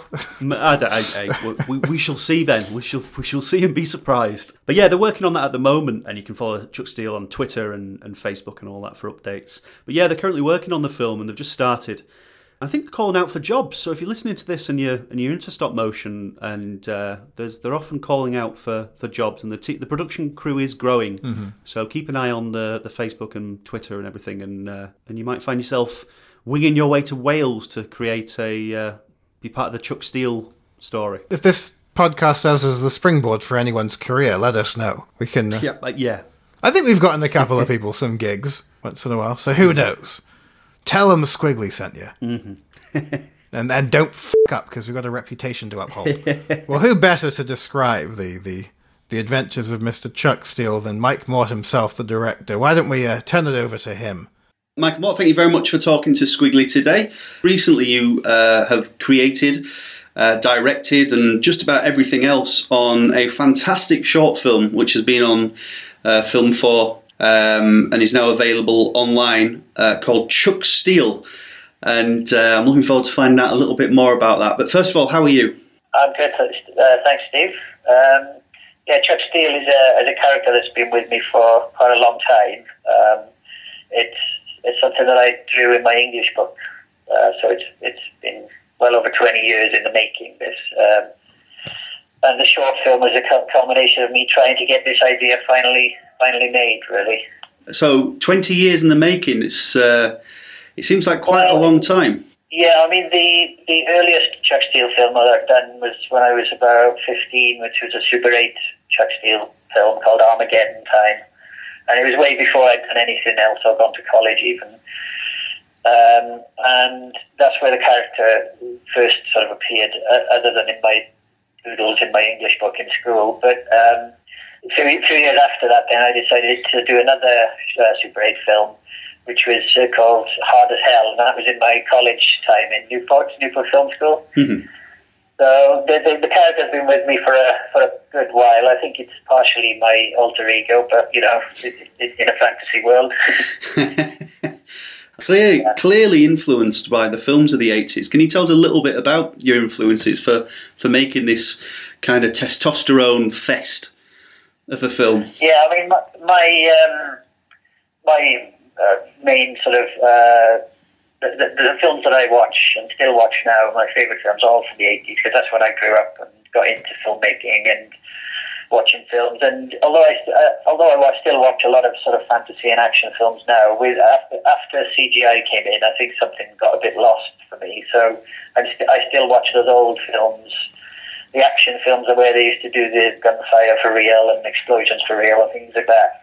And also the sort of like the old school horror films where you'd have lots of creatures uh, on set, you know, actual, you know, um, prosthetics and animatronics and stop motion creatures as well. Um, so all of those films from the 80s were, were a big influence on, on, on, on Chuck Steel. I think when when I'd first done the uh, the Super 8 films back in, which was back in the 80s actually, they, they weren't so, um, I guess, they weren't so much of a homage back then. It was just me making a film with a character in it. But this this latest film, because t- a lot of time has passed, I've sort of all of these ideas that were sort of stuck in my head over the years came out in the one in the one 15 minute film, and because they were all sort of it was all based around that 80s vibe. Um, it does feel definitely more like a homage, you know. Although it's, def- it's definitely not a spoof. I, I, I know that. It's it's extremely close. I was going to ask you. I mean, it's it's difficult to see where where the lines drawn between actual spoof, uh, or well, not actual spoof, actual homage, and and and the director who just absolutely adores uh, this style of filmmaking. It kind of reminded me of of Lee Hardcastle's work in a sense that Lee is a a horror filmmaker that uses animation. It seems to me that you're um, an action filmmaker that uses animation. Yeah, yeah. I mean, the film isn't isn't. Um, although I mean, although I use the word homage, it, it was there wasn't the intention of when I set out to make a homage or, anything like that. It was just all of these things that I loved about films and all these sort of ideas that sort of in my head about what I'd like to do in stop motion animation. And over the years, I'd tried to get this project off the ground in various ways. Um, and it, it, had a few false starts and, um, you know, it, it dead ends. But uh, I didn't, I didn't sort of give up on it. Although just before I started this short film, uh, I did get to a point where I was slightly, I thought, oh, I'm never going to get this made. So I was on the point of putting it on the shelf forever. But something spurred me on. I think it sounds ridiculous, but I think I, I, I watched. Uh, it was when the first Expendables came out. Right. Because I, because I see all those 80s action heroes having another crack at it, I thought, well, I'll give it one more shot and see, see if I can do this on my own in my basement. Old school, like like I used to make the Super 8 films, you know. Um, gradually, the um, as I started and I made made some of the models, I made puppets on the set, and and then the um, I had a bit of luck with the, with the project then, and we got some uh, uh an actual bit of funding from through a, a colleague, friend, uh, producer friend of mine, uh, Joe Demore, who uh, introduced me to a producer friend of his, well, Rupert Lywood, who happened to be a big fan of the Gogs, which I'd done many years ago.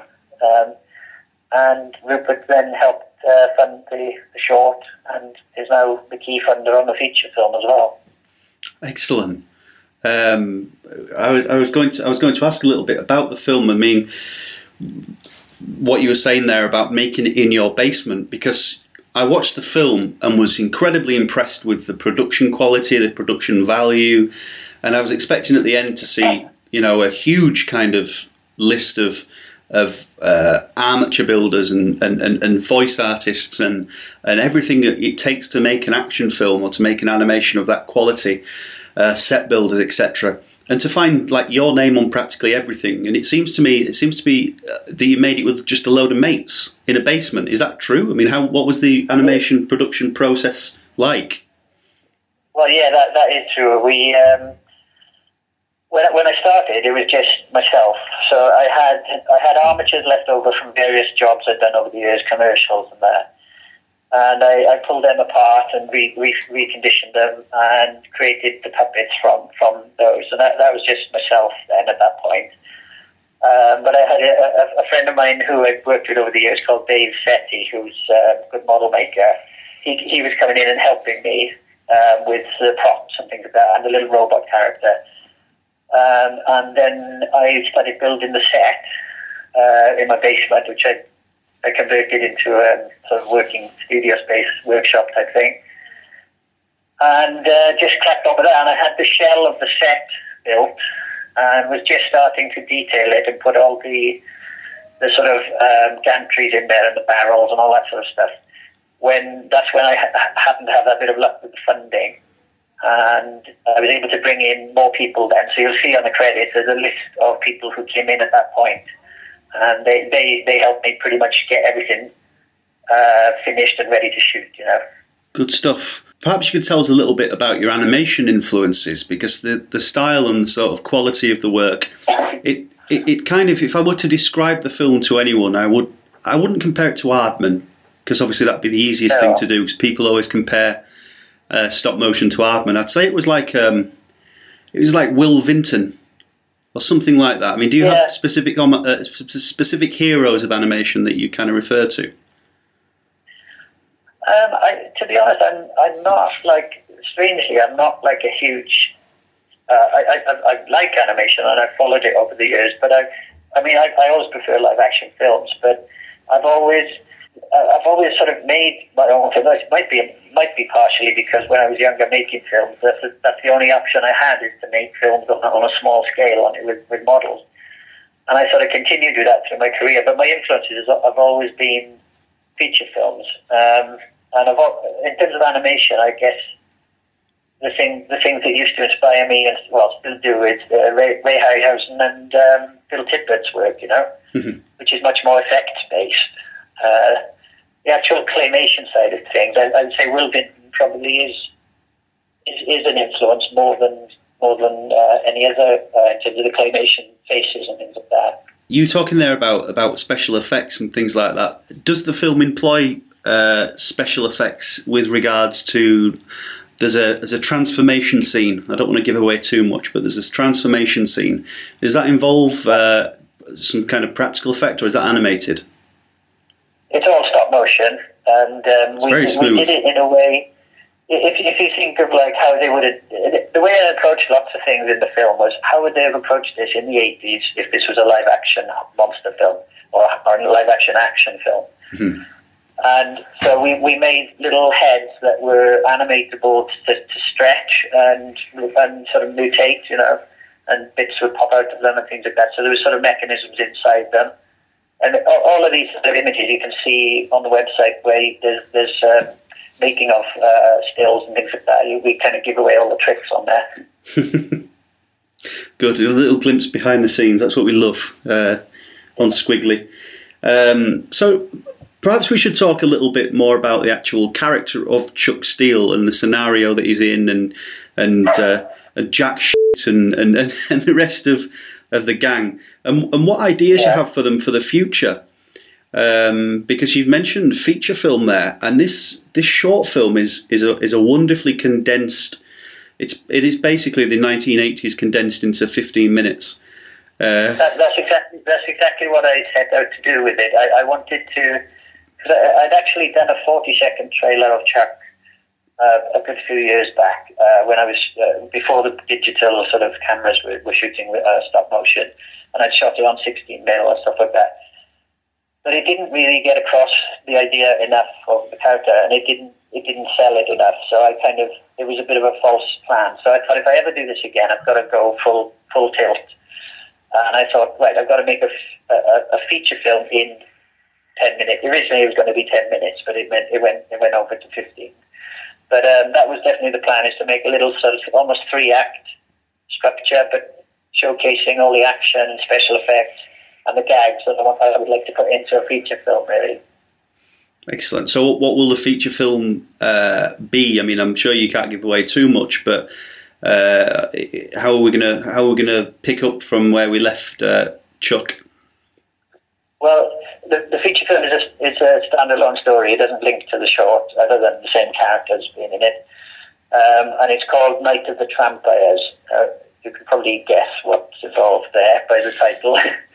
but um, it's it's a B movie action movie. So I, I don't I don't want to only make an action film. I want to want it to be full of B movie references, full of like monsters and creatures and things like that as well. You know, I don't think we should hold back on this stuff. Uh, just go for it, really. If it's an eighties uh, type field, you know. Excellent. Um, has that been funded by the same people as, as Chuck Steel proved uh, to be something that the producers and things are excited to make more of? Yes, it's a, it's the same producers from, from the short working with me. We, we've set up a company to do to do the feature film for Chuck, uh, for the Trump, Night of the Trampires, and then we, we did hope to, to do more, but obviously everyone does in, the, in this uh, industry. But until you've done the first film and seen how well it's done, you, you don't know. But we've got to kind of uh, make this one first and see where we go next. Yeah. Are, you going to be releasing it like like uh, as an animation, or will you be releasing it as a as an action film? Because uh, as you was talking there about uh, about um, being an action filmmaker, and, uh, and Chuck Steel's not something that I've seen at any animation festivals or anything like that. I mean, the, the, first time I heard of it was when it was shown on Film Four, and then uh, when when uh, I got hold of the DVD.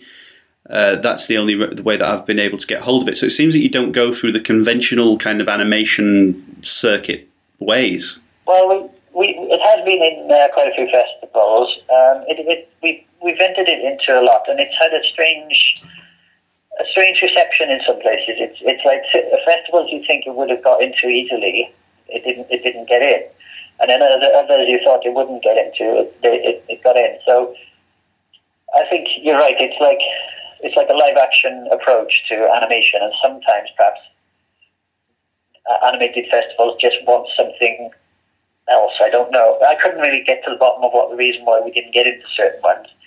Um, some of the main ones in London, I think we we, we tried to get into. Well, maybe I shouldn't name them, but but uh, yeah, there was, there was a few that sort of we didn't get into that we thought we would, you know. But it, it wasn't a problem. I, mean, I, I was always happy with the results of the film. I knew it was the film that I was trying to make, and I think the, the, the feature film will be even even bigger and better, you know. I, I think if we all knew what was going on in the heads of people who select for film festivals, then uh, I don't think we'd have much problem. Yeah, the, mis- the mystery that is that. Excellent. Um, but, but in, in terms of getting it seen, then it's like yeah, Film Four saw it actually. It, one of the biggest festivals that it, its first airing was um, in uh, Fright Fest in, in 2013. It got a we we we rushed to get it finished for that because we, they accepted it uh, at a very late stage and uh, it was shown there. And then we took it back and we actually refined some of the thing, some of the uh, sound and stuff like that on the sound mix. And and then uh, somebody from Film Four saw it there and picked it up for, for a screening then on Film Four, and it's had about three screenings now, which with with pretty good viewing figures uh, appeared. So Mhm. um, it's it, we were very lucky that Film Four saw it there really. Have you heard much from an audience? Have you heard much from uh, uh, are there fans of Chuck Steel around there besides myself?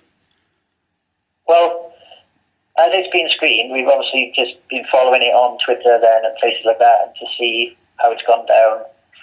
And it's uh, it's had a good response, and we we've got, we seem to be gaining an audience, you know, uh, slowly. But like you say, I think a lot of people are finding it accidentally, like yourself. So it's just it's just getting it out there. But we've we've definitely had a good response from the people who, who like this kind of thing, you know.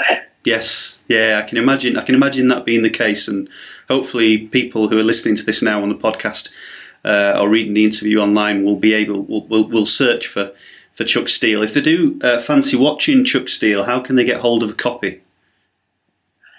Uh, well, the trailer uh, for it, it, uh, we haven't mentioned this actually. The, the the name of the short film is actually Raging Balls of Steel Justice.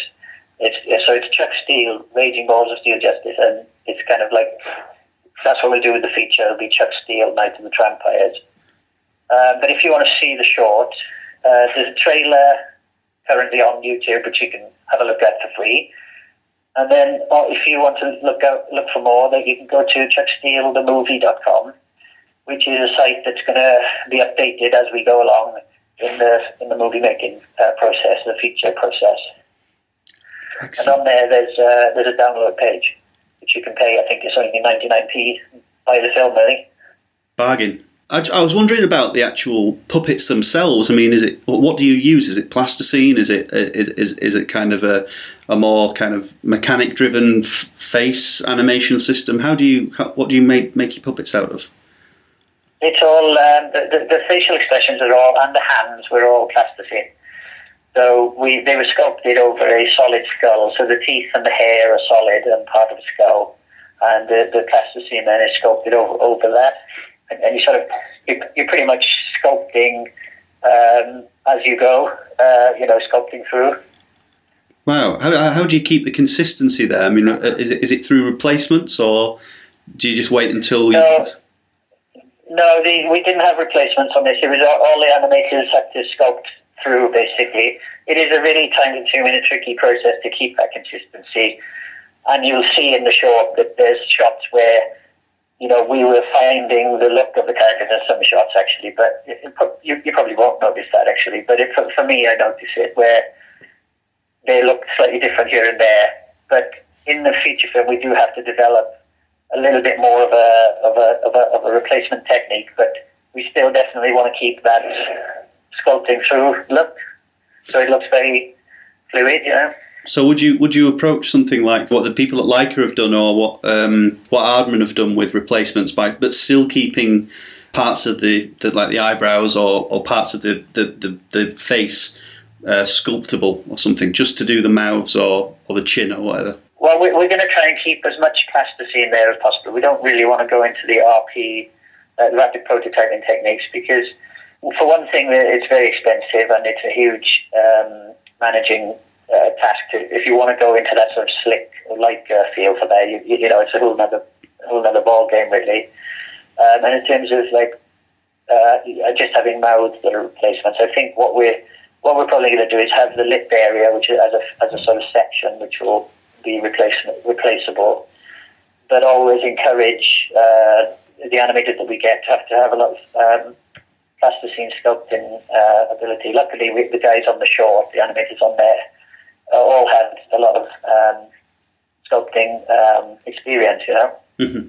So we need to find people like that just to keep the look the same. I, re- I really want to keep that plasticine feel where, where we can, you know.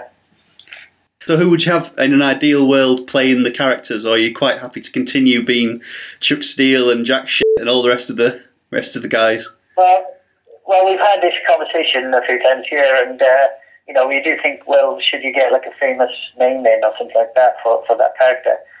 But, but our worry with that was that if you got a big name in for the main character, then you'd have like uh, you'd have um, a character that was suddenly that famous person and not its own character, if you know what I mean. Yeah, Chuck Steel is the character. Yeah, that happens a lot with animation. You put a big name on a character just to sell the film, and that character doesn't have its own character anymore. It's just that actor, you know. Mm-hmm. So after the short did so well, and everyone seemed to think the voices worked, we've decided that we'll stick with the voices as we did on the short, and we'll probably try and get some bigger names in on the newer characters that are in the feature film.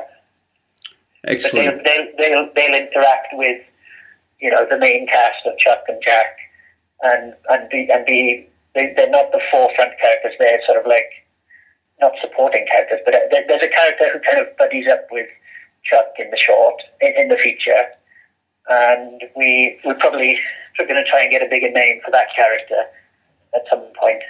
But but I've enjoyed doing the voices, so I'm, I'm probably going to stick with it. Yes, yeah, yeah. Because you're obviously very, you're very Welsh. If, if uh, that's a compliment, by the way, you're very Welsh. And I'm thinking, Yeah. this this man doesn't sound like. is this a voice that you're putting on now? It's just I don't sound. Uh, yeah, the, the American thing with Chuck comes naturally because I've just watched too many 80s action movies. That's all. yes, yeah. It's kids in the playground stuff, isn't it? It's the you know It, it, we all ran around pretending to be Rambo. I mean, it'd be, it'd be interesting to see what what Americans think of the accent in there because we we have had some Americans watch it, and and they thought it was an American. So that was that was a compliment. You know, it's all oh, right, brilliant. So if we can keep that going on the feature, because there's a lot more dialogue in the feature, so it's kind of a challenge, but I'm I'm kind of looking forward to that bit. Excellent. And, and uh, with, with the step up from short film to, to feature film, how are you finding that uh, transition to do something on a much bigger scale? Um, I'm, I'm, I'm actually enjoying it. We've got a huge uh, task ahead of us setting up the studio, but it's it's moving moving ahead. Um, we're going to we're due to start building the puppets uh, in January. We're just setting the place up now. Um, we're actually in a, in a studio in Bridgend in West South Wales, and the, the actual filmmaking process of making a feature film is it, it, it's fine because this this idea has been in my head for so long. It doesn't. I'm not daunted by it, and the the the, the, the script has been. I, actually wrote the script in I think 2003 or something like that. It was the one I was trying to get off the ground before, and then um, we've kind of come back to it. So I'm finally getting it made. It's uh, nice to sort of get to that point eventually. Well, Mike Mort, thank you very much for talking to Skwigly today. It's been a pleasure finding out more about Chuck Steel, and very best of luck with the uh, feature film. Thanks, Steve. Thanks very much. Mike Mort there, the director of Chuck Steel, Raging Bulls of Steel Justice, and uh, the upcoming, was it Night of the Trampires? Night of the Trampires, that's right. My. Uh, lots of fun for the stop mo enthusiasts out there, as I assume a large percentage of the listenership of this podcast is. If not, well, why are you being difficult? We're just we're doing our best here. You can find out more about Chuck Steel um, and the upcoming movie by visiting chucksteelethemovie.com. You can also buy and download the film for the princely sum of 99 pence. It's a good film worth the spare change. You get bang for your buck. You get every film from the 80s for your book, Ben. Exactly. You don't need to watch any of them ever again. It's all condensed, all the highlights, all the best bits. Yeah. Yeah. sort of puts me in mind of. Um, do you ever watch Always Sunny in Philadelphia? No, no, I don't. Sorry. It's, it's on my list. I would I would definitely say treat yourself. Yeah? takes a little while to get properly going, but once DeVito's on board, it's pretty great. But they the, one of the recurring things they'll do once every other season is they'll make their own sequels to Lethal Weapon. So that they're up to like Lethal Weapon like eight. They'll cast themselves as the roles. They're sort of the, the key cast of this uh, show. And it's absolutely hysterical because it, it's in the same way that you know this film is made out of love. These characters who are very idiosyncratic, the fictional characters, they're actually quite unpleasant people. But you can tell that there's a sincere love for the Lethal Weapon franchise driving their you know, in this show that's very incompetent filmmaking, mm-hmm. but it's it's incompetent filmmaking made with love, you know. And I think that the love, and probably because they people who make the actual show enjoy that sort of that genre of film as well. We can acknowledge that it's it's vaguely ridiculous, and like you say, and like this guy asserts, beyond parody because it's so silly. Mm-hmm. You can only really pay tribute to it rather than make fun of it. Sure. When it's sincere, it's more entertaining. Yes. It would be so easy to make a film about, you know, 80s action films, like lazily, and it wouldn't be engaging at all. Mm-hmm. I think everyone kind of knows that feeling of being with the, like, the nightmare client. I may have vented some of my own issues on that subject, but they have this idea of, like, oh, it's going to be great, it's going to be like this, and it will reference this movie, and it will be do this, and blah. And there's no thought, well, why would it do that? And why do you care? And why would that work for the mm-hmm. characters and what you know? So you know when there's actually when people actually get what the, making a film is like what telling a story is an homage is a wonderful thing to watch you know? Mm-hmm. I think that's why people kind of pile on family guy is that there was a sort of more so in the early days there was more kind of sincerity i think about the things that they were making fun of the old tv shows and things.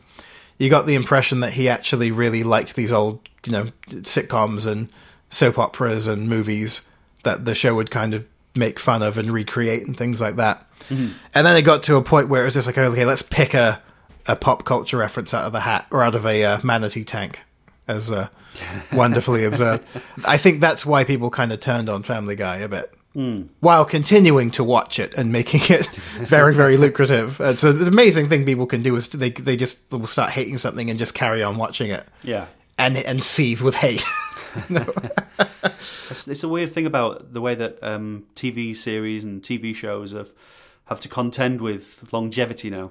Oh, they all go on too long. Yeah, When it comes to comedy, there are all sorts of areas, like we were just talking about with Shaun the Sheep and silent comedy, and that's very sincere, and that's why it works. Whereas perhaps some of the Americanized output wasn't as sincere, was kind of crowbarred in to appease a, a, an investor, and that may be why it didn't work so much. But you know, a, a really good part of Curse of the Were Rabbit was just how much of its fondness for old, like Hammer horror yeah. and things like that. Like that really worked well. It's something that Wallace and Gromit have always done. You know, um, watching The Wrong Trousers is, is like watching a, a Hitchcock film. There was actually an exhibition at uh, the British Museum about like the history of horror, from literature to sculpture to like films and things like that.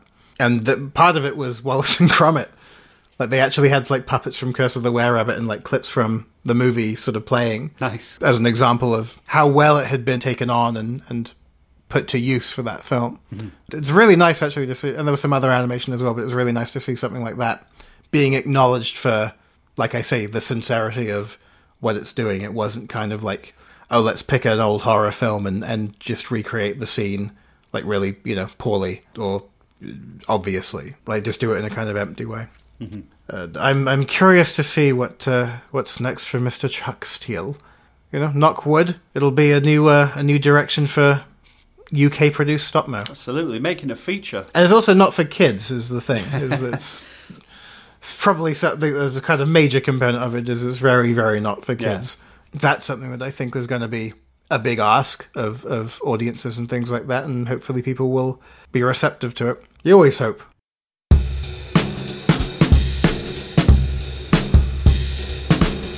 Well, here we are at the end of our latest Skwigly podcast. Thank you to our guests as ever. Mr. Mike Mort, director of Chuck Steel. Visit chucksteelethemovie.com for more. Of course, Daisy Jacobs, director of the BAFTA winning The Bigger Picture. You can visit thebiggerpicturefilm.com and find out all about their latest project that's just been backed on Kickstarter. I'm sure it'll be uh, just as compelling and interesting, and uh, I'm looking forward to what they come up with next. And thank you, of course, to Richard Golly Starzak and Mark Burton, the directors of Aardman's latest Shaun the Sheep the Movie.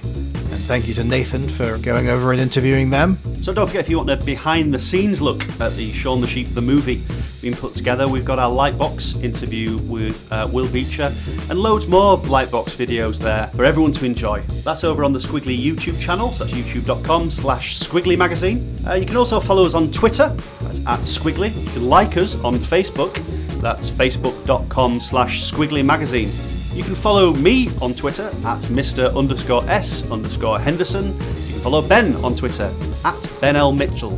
The Skwigly podcast is presented by myself, Steve Henderson, and Ben Mitchell. It's edited and produced by Ben Mitchell, with music by Wesley Allard and Ben Mitchell.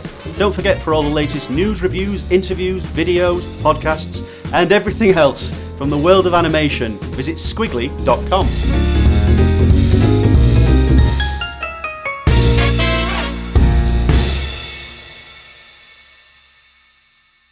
If you take off my mask, it'll be incredibly painful.